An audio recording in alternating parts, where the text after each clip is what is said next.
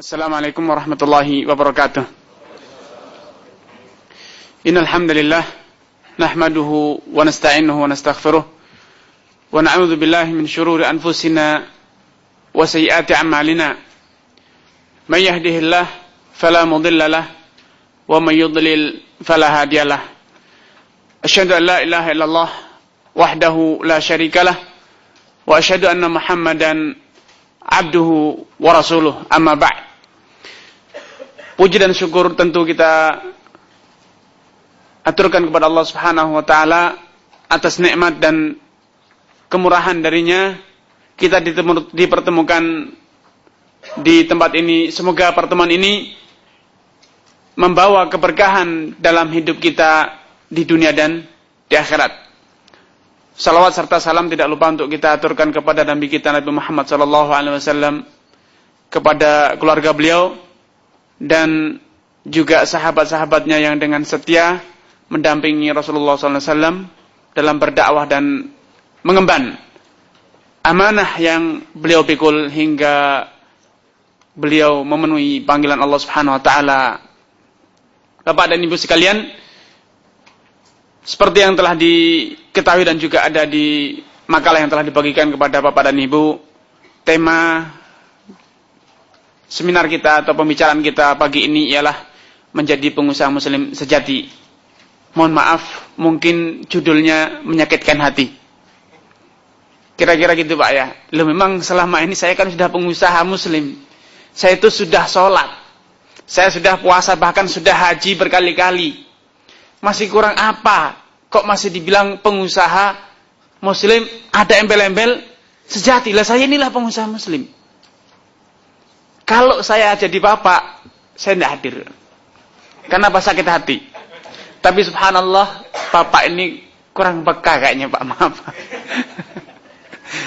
Sehingga ada kata-kata yang menyakitkan, biasa saja Masya Allah, animo bapak cukup e, besar sehingga ruang ini pun penuh.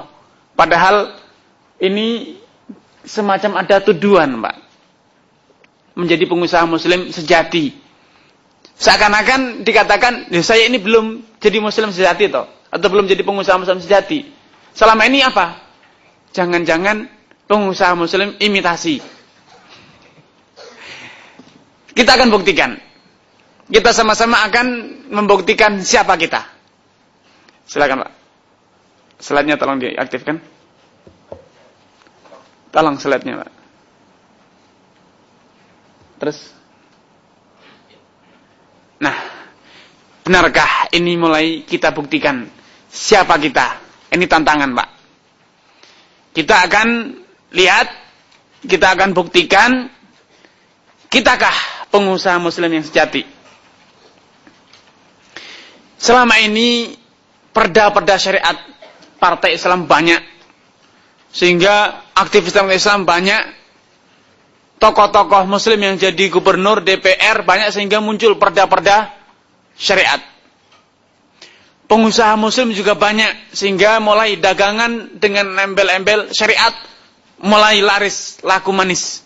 Dari perbankan, perumahan yang dengan konsep syariat katanya Bahkan sampai musik syariat. Terakhir masih ada golf syariat.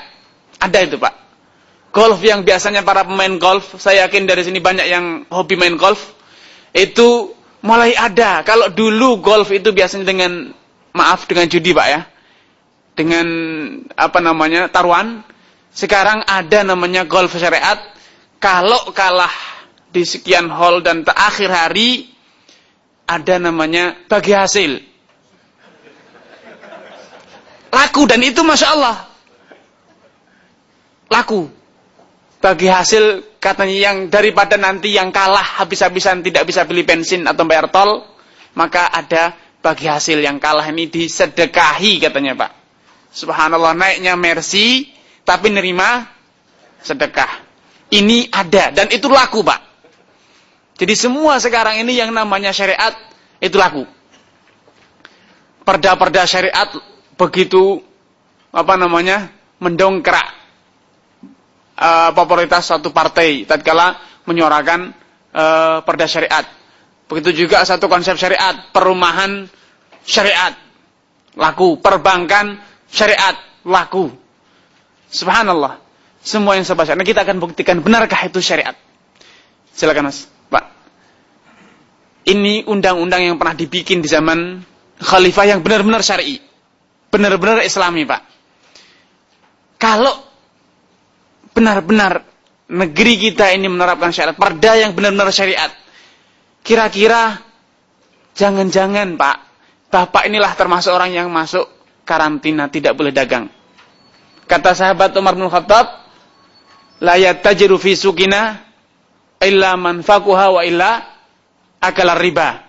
Ini undang-undang yang berlaku di zaman Umar syariat. Jadi tidak boleh ada jual beli di pasar kecuali yang sudah jadi ulama man fakuha, belajar ilmu fikih. Benar-benar paham fikih.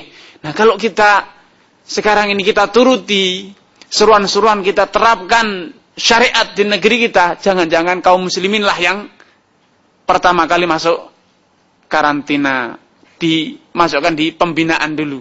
Ada uh, rehabilitasi kaum muslimin agar bisa berdagang. Kenapa? Kata Umar Khattab, kalau tidak, dia pasti akan terjerumus dalam praktek-praktek riba. Subhanallah. Jadi ternyata untuk hidup di negeri Islam, Pak, apalagi di negeri yang dipimpin oleh orang seperti Umar Khattab ternyata tidak mudah.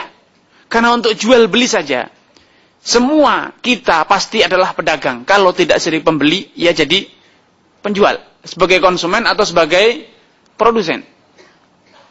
Nah, di zaman Umar tidak boleh ada yang masuk pasar. Artinya kalau kita mau beli, tidak boleh. Sampai kita paham hukum yang berlaku dalam fikih muamalah, jual beli dalam syariat. Subhanallah susahnya untuk hidup negeri di negeri Islam. Kalau gitu gimana Pak kesimpulannya? Kita mau mendirikan negara Islam atau membuat partai Islam syariat? Kayaknya pesimis Pak. Daripada bisnis saya yang sudah besar, sudah uh, survive, digulung tikar, ditutup, dilikuidasi, ya saya nerimo sajalah dengan demokrasi saja. Ada pesimis. Namun tidak demikian Pak di zaman Umar Khattab pasar tetap berjalan. Tetap jalan. Kenapa? Kaum muslimin yang hidup di zaman beliau paham. Sehingga walaupun ada undang-undang semacam ini, tidak ada yang terhalang dari masuk ke pasar. Kenapa mereka telah memahaminya? Nah inilah kekurangan kita. Kita kurang memahami agama kita sendiri. Kita hanya selama ini hanya mengenal namanya Islam, atau syariat Islam namun kita belum memahaminya. Kemarin beberapa waktu yang lalu saya seminar di Jakarta tentang uh, perdagangan dan notariat dalam perspektif Islam. Kebetulan salah uh, moderatornya adalah uh, penanggung jawab aplikasi apa namanya penerapan syariat di salah satu perbankan nasional kita. Dia mengatakan praktisi perbankan syariah yang sekarang ini, kata beliau ada beberapa macam. Yang pertama adalah kutu loncat. Kenapa? Dipindahkan oleh atasan direksi. Kamu diplot di perbankan syariat. Ya, dia tidak paham syariat, tapi apa boleh buat karena dipindahkan, diloncatkan.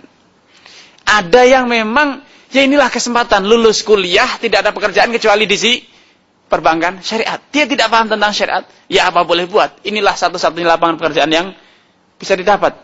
Ada yang jenis ketiga. Yang punya semangat. Namun tidak paham. Itu ada. Sehingga kata beliau, beliau ini praktisi perbankan syariat. Namun dia mengatakan, yang di perbankan syariat ini, tiga jenis ini, ini pasti bikin kacau. Yang benar-benar punya semangat untuk menerapkan syariat dan dia paham, itu langka katanya. Itulah kondisinya. Kenapa langka? Karena rahasianya simple. Untuk memahami konsep perdagangan syariat ternyata hanya di training 6 bulan. Training bulan dan langsung menjadi praktisi, jadi manajer, jadi direktur, jadi e, pemasaran dan lain sebagainya.